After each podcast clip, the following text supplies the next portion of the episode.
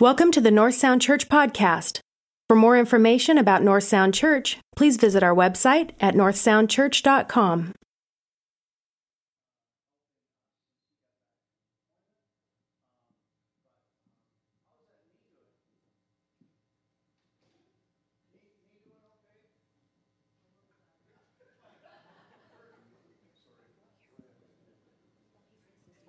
Thank you, ma'am. Is that better? Uh, so Kirk had a knee replacement uh, and uh, doing doing much better. We're nice to have you back, and again, our thanks to Ryan, uh, who is in our rotation here for uh, for drumming as well. And that's okay. Do you usually do good work? I attempt. Mm-hmm. Jim's actually going to be speaking this afternoon. Um, Jim's father in law passed away. Thank you, Jim. And Jim is going to be helping with the service, so that's, uh, that's, a, that's a good thing. Some of you know Anna uh, Johansson, Jim's wife, and Kathleen and Marcia, Marcia and their uh, dad passed away in the services this afternoon. So thank you for that, Jim.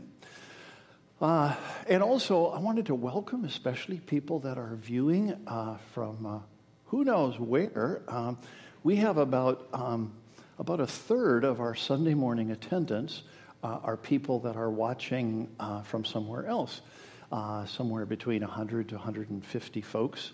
So, Brother John, uh, watching uh, up in Sitka on your phone, hello. And um, cousin uh, Winnie in Northern Ireland watching, nice to see you and uh, all of those who are part of the North Sound family that are uh, watching, we are glad to have you participating with us as well. Well, John Taylor, um, could you bring me down just a little bit? We went from nothing to everything, Jim. Um, John, uh, John is here for the second service. John is an elder, a North Sound elder, and he's in the second service because the sermon went so bad in the first service that he has to take notes for the elders meeting, Jack, that will be coming up to review the uh, tenure of the pastor at North Sound Church. So y'all can y'all can pray for me, uh, right, John? Did I did I get that mostly right? This is the second time you're going to be hearing the sermon. That's okay. Good. So. I do need to make a big caveat this morning, and the big caveat is that I believe the Bible is the inspired, authoritative Word of God.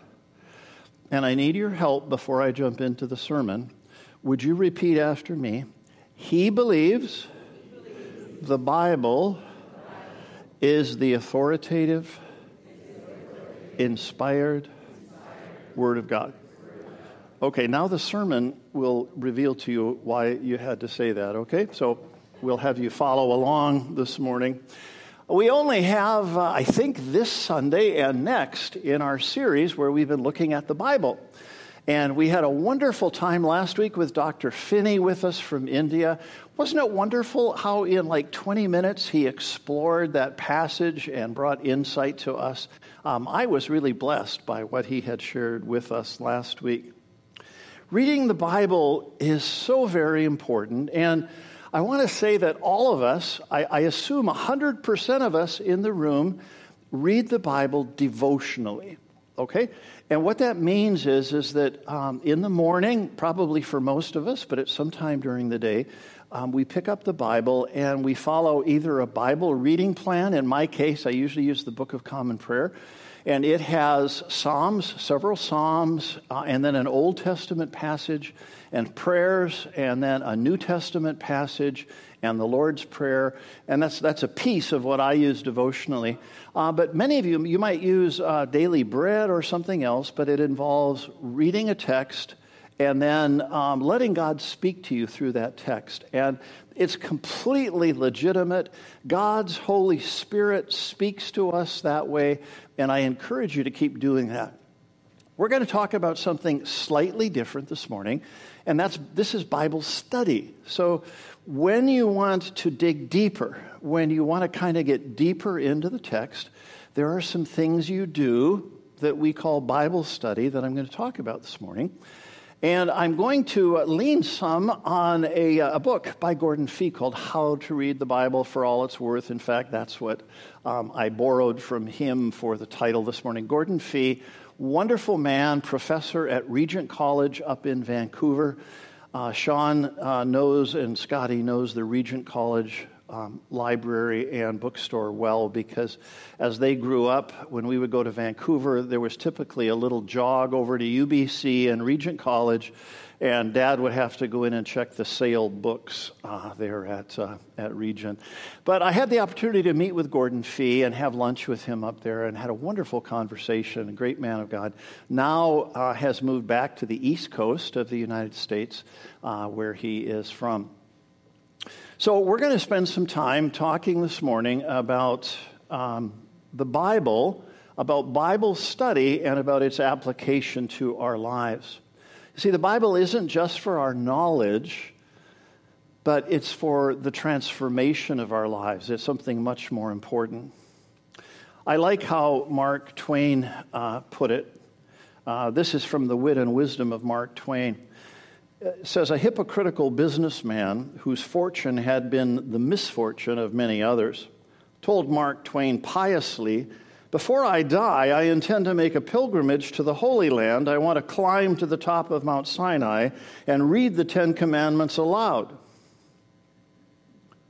Mark Twain said, I have a better idea. Why don't you stay right at home in Boston and keep them?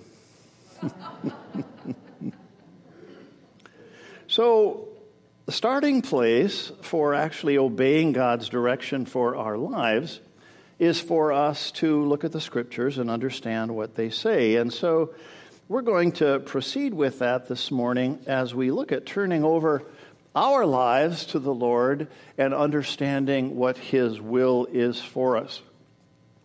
Now, I may raise some issues this morning. That's why John's in the room again um, that you may or may not have thought about. And there are things in the scripture that good Christians can disagree about, okay? So I, I, will mostly talk about what I think is scriptural truth. I will venture a little bit into opinion, and you may or may uh, not agree with me when I venture into some opinion, and I'll try to point, I'll try to point that out to you. So if in the course of this journey this morning you do have concerns or questions because of the nature of what we're talking about, I'd love to talk to you uh, about it. If, however, you don't want to chat and you just want to send a nasty email, my email is Allan, A L L A N, Skoog at northsoundchurch.com. Okay, just get, get that out of the way. Okay, so I'm going to introduce this morning two words that are going to help us. Dave, I should have you doing this. Dave is a, a translator of Scripture, uh, currently working. Dave, wave so people know who you are. Currently working on languages in Indonesia. So, Dave, afterwards, you, you uh, uniquely have the privilege of coming and saying, You, you blew it, Pastor Barry, okay? That, you, you've, you got the background to, to do that, okay? So, Two words I want to introduce us to in terms of Bible study. The first one is called exegesis. The first one is called exegesis. And uh, don't let these words scare you or bother you. We're just going to touch on them. And the fact that they're a little bit unusual uh, may help you actually to remember them and, more importantly, what they mean. So, what we say, what it says here is that exegesis is what the passage means to those for whom it was originally written. In other words, in exegesis, we want to find out what it meant the first time around. So when you read the scriptures, you find that they were written for a specific people at a specific time, and there was a specific interpretation or meaning that was meant at that time for those people. And exegesis is a part of a Bible study where we look and say, well, what did it mean at that time? So, for example, Jesus visits with um, people that the Jewish leaders thought were unclean. Why did Jesus do that? What did that mean? Well, what we do is we, we look into the background of first century culture and we find out what was going on there and why Jesus did what he did and why he addressed the Jewish religious leaders the way he did, which was not nice at all. It's always sobering to me that Jesus had his greatest problem with religious leaders. He didn't have a big problem with the others. In fact, that's where his heart went out to. You can get a study Bible, and I recommend getting a study Bible if you don't have one on your shelf because it has some study notes on it that help you with exegesis, and as we'll see in a few minutes, interpretation as well. But in exegesis, you may have a note that describes something about the culture that helps you understand what Jesus said the first time around, which then will help us shortly to be able to understand what he said eventually. Now, the second step in understanding the Bible is the task of interpretation, and we call that hermeneutics. And what hermeneutics means is that after the exegesis that said, well, this is what it meant when Jesus said this, hermeneutics is to say, okay, now across 2,000 years, what does it mean for us today, and how do we apply it in our lives today in a meaningful way for character change, for transformation of our lives? So, on the one hand, we have exegesis, which is what did it mean then? The other hand, we have hermeneutics, that's interpretation that applies to it for today. So, this morning, I'm going to suggest four comparisons that will help us in our journey of understanding the Bible, understanding the Scripture, and be able to address some challenging issues. The first two of these deal with hermeneutics, and the last two have to do with the attitude with which we approach the scriptures. I think you're going to find this first one kind of fun. Um, it used to be fun when I liked this passage when I was a young man, but in this last year, with double hernia surgery and uh, meniscus tear surgery and, and all that kind of stuff going on, it's not as funny as it used to be and you'll see what I mean. So here is this passage from Ecclesiastes 12, and this is uh, in the New International Version. Remember, we want to understand what did this mean and what does it mean now. And the reason we're doing this is really important because if someone were to ask you, if a neighbor were to ask you, do you believe the Bible is literally true? That's really actually a difficult question to answer. Because what do they mean when they say, Do you believe the Bible is literally true? Do they believe the Bible is true? Or do they believe the Bible should be understood literally or both? And they're, they're not the same thing. And so, what we're going to illustrate here is we're going to illustrate why sometimes it's not best to say we believe the Bible is literally true because the Bible is not always intended to be understood literally. So here we go from Ecclesiastes, Ecclesiastes chapter 12.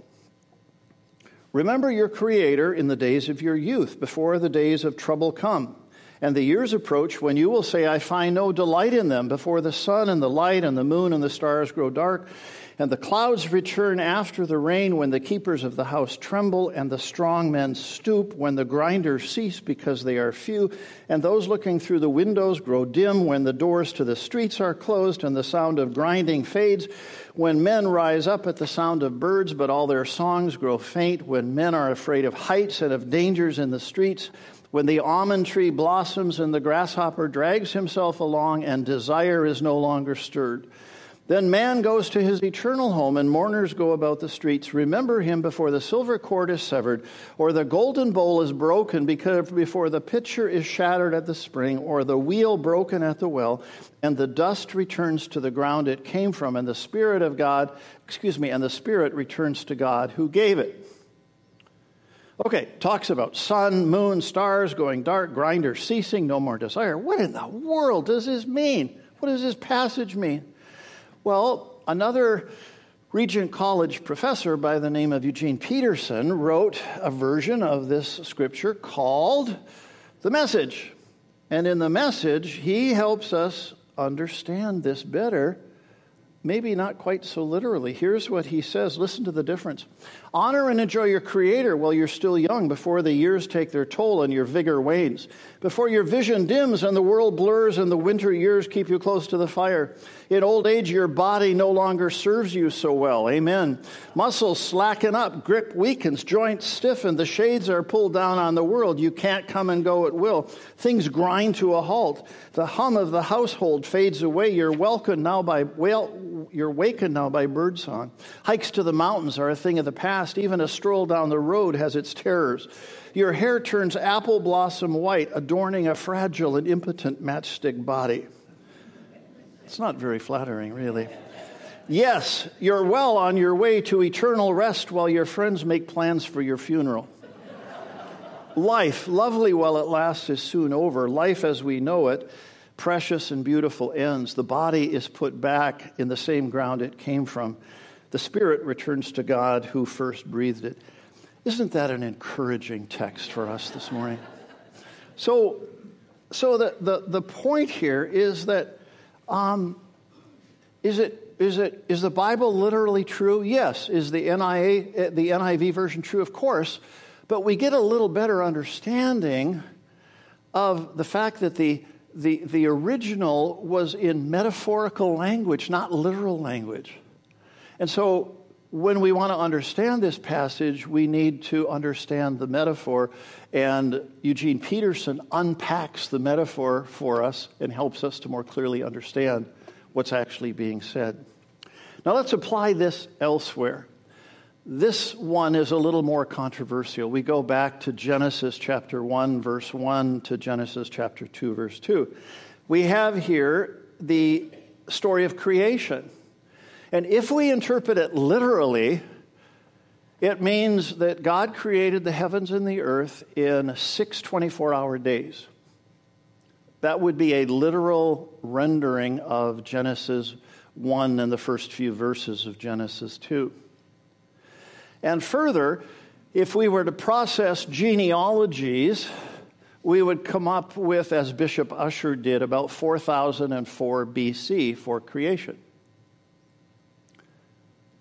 And that's one interpretation, one legitimate interpretation, perhaps even a literal interpretation of Genesis chapter 1. However, if we interpret this passage contextually from the perspectives of exegesis and hermeneutics, we find that the doors are open to a whole number of interpretations. So, I want to emphasize again my belief in the authority and inspiration of Scripture. Because having said that, having said that I believe in the authority of inspiration of Scripture, there are some things that we have to understand. The audience, the exegesis of Genesis chapter 1, the audience for whom it was written was pre scientific. That doesn't mean Genesis is not scientific. It just means that the audience for whom it was written wasn't an audience that lived after the 16th, 17th, 18th, 19th, 20th centuries. They didn't know what we knew about the world at that time.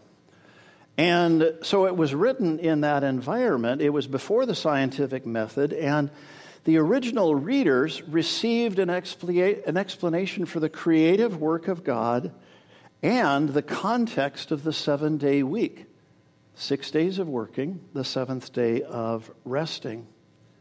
To say that Genesis 1 was not written as a scientific journal is not the same as saying it's not true. It's just looking at the context and saying what was meant in that particular time it has to be correctly interpreted contextually. So when you look at Genesis 1 in the NIV, it sets out almost as a creative hymn. Uh, I don't see too many Bibles open, so maybe you can just trust me that it says, and God said, and then there was this powerful work of creation, and God said, and then powerful work of creation. Whatever else it is, Genesis 1 is a creative hymn. It's a beautiful descriptive, creative hymn telling us that God is the creator of the heavens and the earth. It identifies the creator, God is the creator, uh, unquestionably. And it inv- identifies the purpose of creation as we move into Genesis chapter 2 and the creation of human beings and God's purposes for the world. But what we don't have here is a cross into the, into the how and the uh, uh, questions of creation. So, when and how are not addressed, the why questions and the who questions are addressed in Genesis chapter 1. Do you remember the story of Galileo and Copernicus? In the 15th century, Copernicus discovered that the earth revolved around the sun, and 100 years later, Galileo confirmed and affirmed that. So, any of us from the time we were school children remember looking at the solar system and we see the Earth as the third planet out circling around the sun. But believe it or not, just 500 years ago in Christian Europe, they didn't believe that.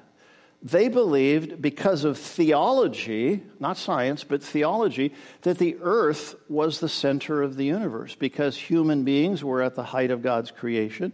Therefore, earth was the place where everything else focused in God's creation. But Copernicus looked and saw that that wasn't the case. In fact, he, he realized that, that we were a planet that was circling the sun. Galileo confirmed that as well, and Galileo was condemned as a heretic. Wikipedia describes it this way Galileo was required to recant his heliocentric, that is, sun centric ideas the idea that the sun is stationary and was condemned as a formally, uh, as formally heretical.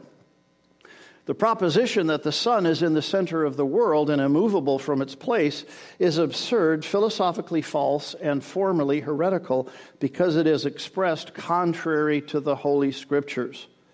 This is from The Crime of Galileo, Indictment and Abjuration of 1633. Well, we know something about that nowadays, don't we?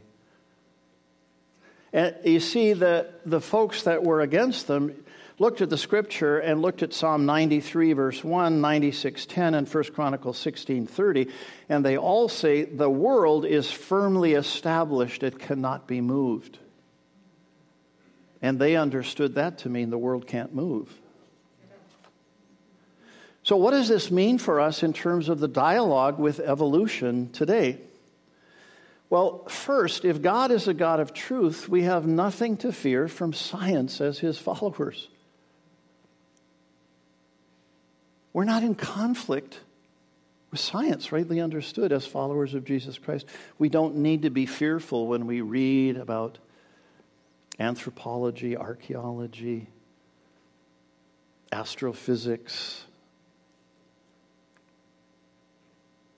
Second, we don't want to find ourselves like the church in Galileo's time, saying that what is demonstrably false scientifically is true. And thirdly, and perhaps most importantly, when we take a contextual approach to the scripture, we leave open a number of possibilities. So we stand on the incontrovertible fact that God is the creator of the universe. His word clearly answers the who of creation is God, and the why of creation, his purpose for creation. But the question of when and how we can agree to disagree.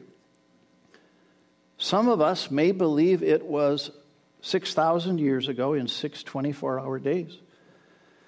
Some of us may believe that it was 14 billion years ago when the Big Bang happened and the universe began to expand.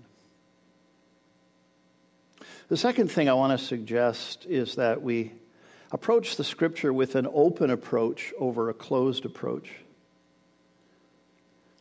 Gordon Fee says that the true meaning of the biblical text is what God originally intended it to be when it was first spoken. Or put negatively, a text cannot mean what it never meant. A text cannot mean what it never meant. So, an open approach to understanding the Bible means we're going to go after the text without preconceived notions. When I was a younger pastor, um, I taught the Bethel series. And um, in uh, the congregation, we have, uh, they're, they're uh, viewing from home, I believe, Alan and Jane Custer. Jane was a part of the Bethel series.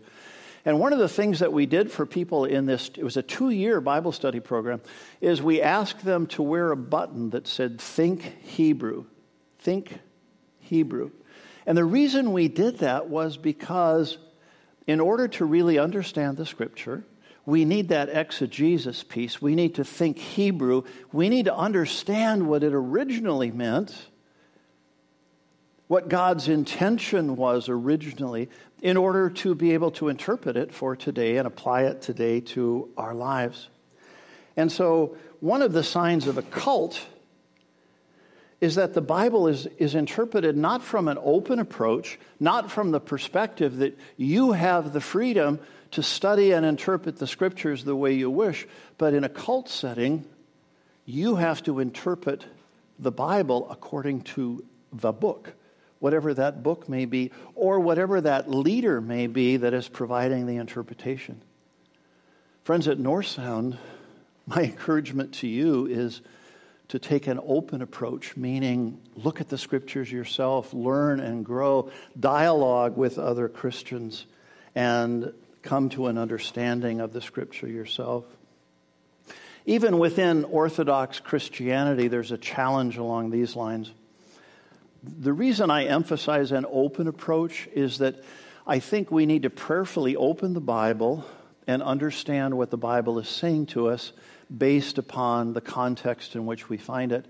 But there are within even Orthodox Christian churches um, different approaches that, in my opinion, so now I told you I was going to get to opinion, in my o- opinion, limit the um, ability for us to understand the truth for ourselves. One of those is called dispensationalism. It was founded by J.N. Darby about 150 years ago, uh, then followed up with the Scofield Reference Bible. And it has seven includes seven dispensations about how God dealt with people during this particular season of how he worked. So the, the, the Old Testament is divided into dispensations. And the reason I find it challenging is that we are to interpret the scripture based upon not an openness, but, but based upon how this structure tells us God dealt with people during this particular period of time in that dispensation. A while back, we did a series on the work of the Holy Spirit in the church, and John read the passage for us this morning, which had to do with the gifts of the Spirit um, and the gifts of the Spirit being poured out. Our dispensational friends believe that those gifts that were poured out were for the affirmation of God's word only, and that once we have the Bible, uh, we no longer need um, we no longer need the gifts of the, the, the those kind of evidential gifts of the Holy Spirit because we have the Bible in place.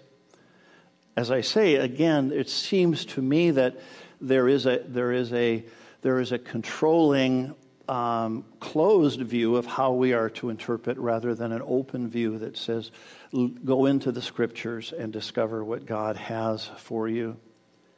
The third thing I want to suggest as we move towards a conclusion this morning has to do more with our attitude towards Scripture. And that is, I want to suggest we have a positive approach to Scripture rather than a negative approach. The Bible comes to us with 66 books, 1,189 chapters, 31,101 verses, 783,137 words. We find an incredible number of stories, teachings, lessons, emphasis in such material. But one of the big questions, I think, is the overarching theme of the Scripture. Our um, philosophical friends, uh, our friends in literature call it the meta narrative. What's the big story of the scripture?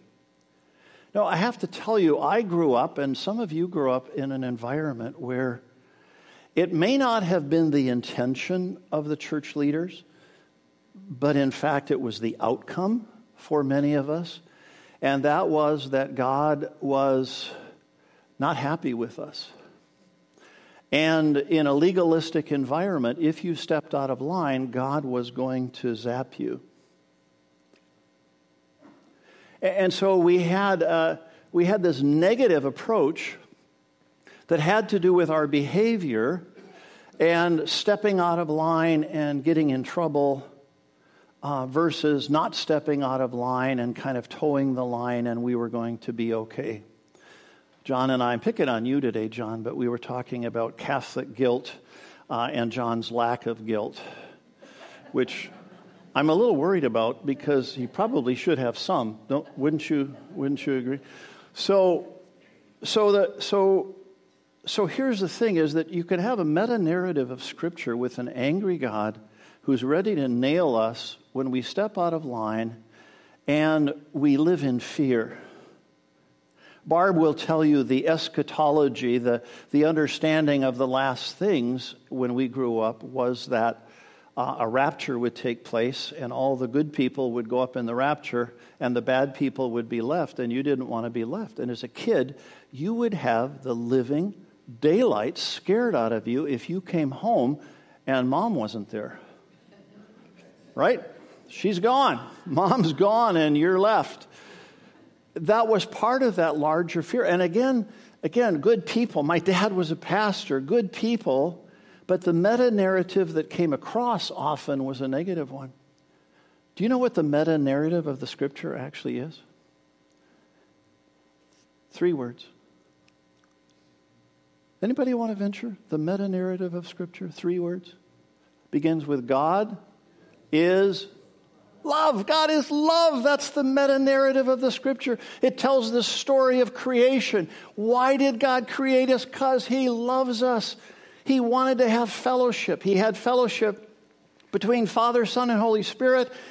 He loved being in community, and so He extended that to us and we have the joy of being in relationship with him and right down to Jesus coming on the cross. Do you remember John 3:16 for God so loved the world that he gave his only son. Friends, the meta narrative of the scripture is about love. Finally, we need a humble approach over a proud approach to the scripture. A humble approach over a proud approach. The Bible is pretty clear about the posture of the follower of Jesus Christ. It's to be one of humility. We're to humble ourselves. Jesus, in Philippians chapter 2, we read that Jesus humbled himself when he came into the world. He was in heaven with the Father, and he humbled himself to death, even death on a cross. God gives grace to the humble, the scriptures say. Proverbs. When the disciples argued about who was the greatest among them, Jesus said this in Luke 22 The king of the Gentiles exercise lordships over them, and those in authority over them are called benefactors. But not so with you. Rather, let the greatest among you become as the youngest, and the leader as the one who serves. I believe we approach the scripture with a humble spirit. This doesn't mean it, doesn't mean we don't stand for truth. And this is an awkward place for us because remember at the beginning I said I believe in the authority and inspiration of Scripture. It means what's in the Scripture is true, rightly understood, it's true. And what happens when what's in the Scripture that is true conflicts with the culture around us? What happens? Well, one approach is for us to, you know, um, stick out our chests and say, We have the truth. What's the matter with you? You know? How's that working for you? Not working so good. So, do we deny the truth of Scripture? Absolutely not. But we take a humble approach in our relationship with other Christians who may see it differently, and we take a humble approach in dealing with the culture around us, not giving up truth not giving up truth, but engaging in a humble way so that we are not perceived as arrogant, self righteous snobs, but we're seen as humble people who believe we have truth, but who are on the journey of life with others, and we learn from each other in that journey of life. When Barb and I and Scott used to make, a, make our way up to um, Aldergrove, where um, my mom was in a nursing home, Aldergrove is just across the border from Lynden, um, we would sometimes take an alternative route that would take us into the countryside. And, and I was always find myself somewhat amused and amazed at a church there in the countryside. I hope none of you have a history there, or I'm going to be in more trouble with John than I already am. Uh, but that truth, that, that church was called Truth Tabernacle. Truth Tabernacle. And, and I always wondered, and I think I'm right, but I, I could be terribly wrong and not humble in my own approach. Um, but I always felt like that truth, that church probably thought they had the truth, and the church down the street did not. Truth, Truth Tabernacle. Maybe they were just wonderful um, Christians who did indeed have the truth. Do you know in the early days of his crusades back in the 1950s, Billy Graham used to invite Catholic priests, uh, Episcopal pastors, uh, a whole variety of people onto the stage when he would have a, uh, an evangelistic crusade in a town. And you know what that caused for others? It caused them not to participate in the crusade because they said, if you're going to cooperate with them, you're not going to cooperate with us.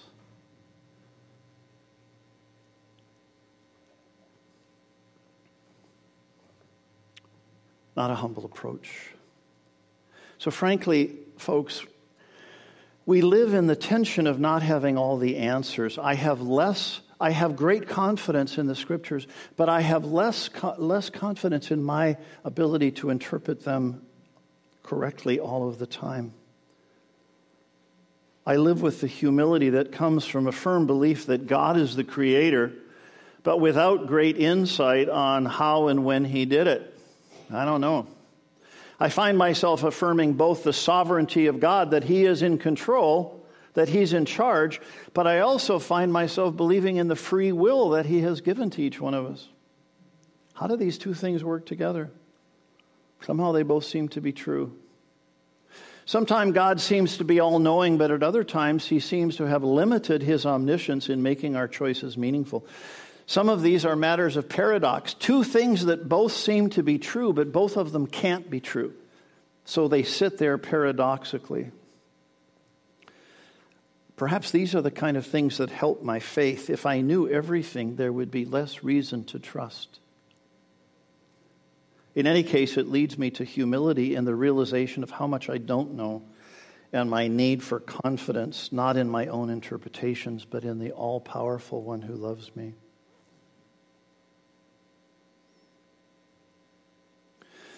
I'm delighted we have scientists in our congregation. Um, I am delighted in the work that they do pursuing truth, pushing back the frontiers of knowledge. However, for most of us, when we are introduced to creation, it isn't the intricacies of organic chemistry that draw us, geology, evolutionary science. For most of us, when we think about creation, we're drawn to a place of worship. And I think that's where Genesis 1 draws us. It draws us to a place of wonder, to a place of worship. It leads us to prayer and to service. Some of you remember that 1968 was a very difficult year. Um, I was just a, a kid uh, at the time. I don't have pr- perhaps a lot of knowledge of 1968 but I was a history major, so I studied it. And some of us remember a little more than I do about 1968. It was the time of the Tet Offensive in Vietnam. Some of you remember that? Terrible time for our troops during, during that season. Um, it was a time of racial violence in the United States. Uh, very difficult season at that time. Uh, it was the time of the election of, uh, of President Nixon, and you know that that didn't go well, that, that um, Watergate came up, and um, the nefarious activities of Watergate took place in 1968 and then eventually caught up with the president um, before the end of his term. There was a, a, redeeming feature of 1968, and the redeeming feature happened on Christmas Eve of 1968. Does anybody remember what happened on Christmas Eve of 1968? That's right. That's right. Um, it was uh, the Apollo 8 spacecraft was our first effort to move from our um, orbit of Earth to the moon, and they didn't land on the moon, they, they circled the moon. And what reminded me about 1968, I guess, was that the last two years have been remarkably like 1968. I think about it for a minute. The pandemic, we had an embarrassing withdrawal for any of you that are my age or older, did the withdrawal from Afghanistan remind you at all of the visions of the helicopter leaving the embassy in Vietnam? Political violence, race riots. It's been like that. And so, the wonder of the scripture that we talked about today comes back to Christmas Eve, 1968. And it reminds us as I close today of the power, the power of God's Word. Let's listen, watch together.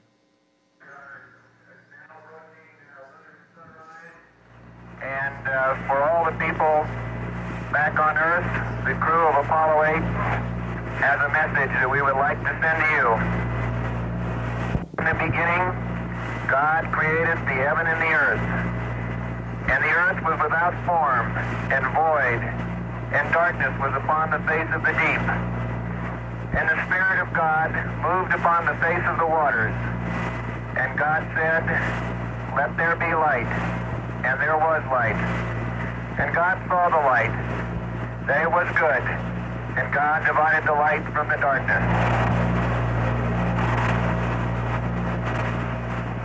God called the light day, and the darkness he called night, and the evening and the morning were the first day. And God said, Let there be a firmament in the midst of the waters. Let it divide the waters from the waters. And God made the firmament, and divided the waters which were under the firmament from the waters which were above the firmament. And it was so. And God called the firmament heaven and the evening and the morning were the second day. God said, Let the waters under the heaven be gathered together into one place, and let the dry land appear. And it was so. And God called the dry land earth, and the gathering together of the waters called he seas. God saw that it was good. And from the crew of Apollo 8, we close with good night good luck, a Merry Christmas, and God bless all of you, all of you on the good earth. Well, we've run out of time, and so rather than call the worship team up, I'm just going to dismiss us in prayer. Let me remind you um, that we have a great lunch um, together here, and if you just make your way around this aisle, um, I sampled for you between services, and uh, it was wonderful. I hope that you can join us. And if this was a, again, for those of you that are guests, this was a whole lot heavier of a sermon than what we usually get in our diet here at North Sound. Um, but I hope it'll be helpful to you. And if you have questions, um, I would be delighted to chat with you about the importance and the power of God's Word in our lives. Let's stand together.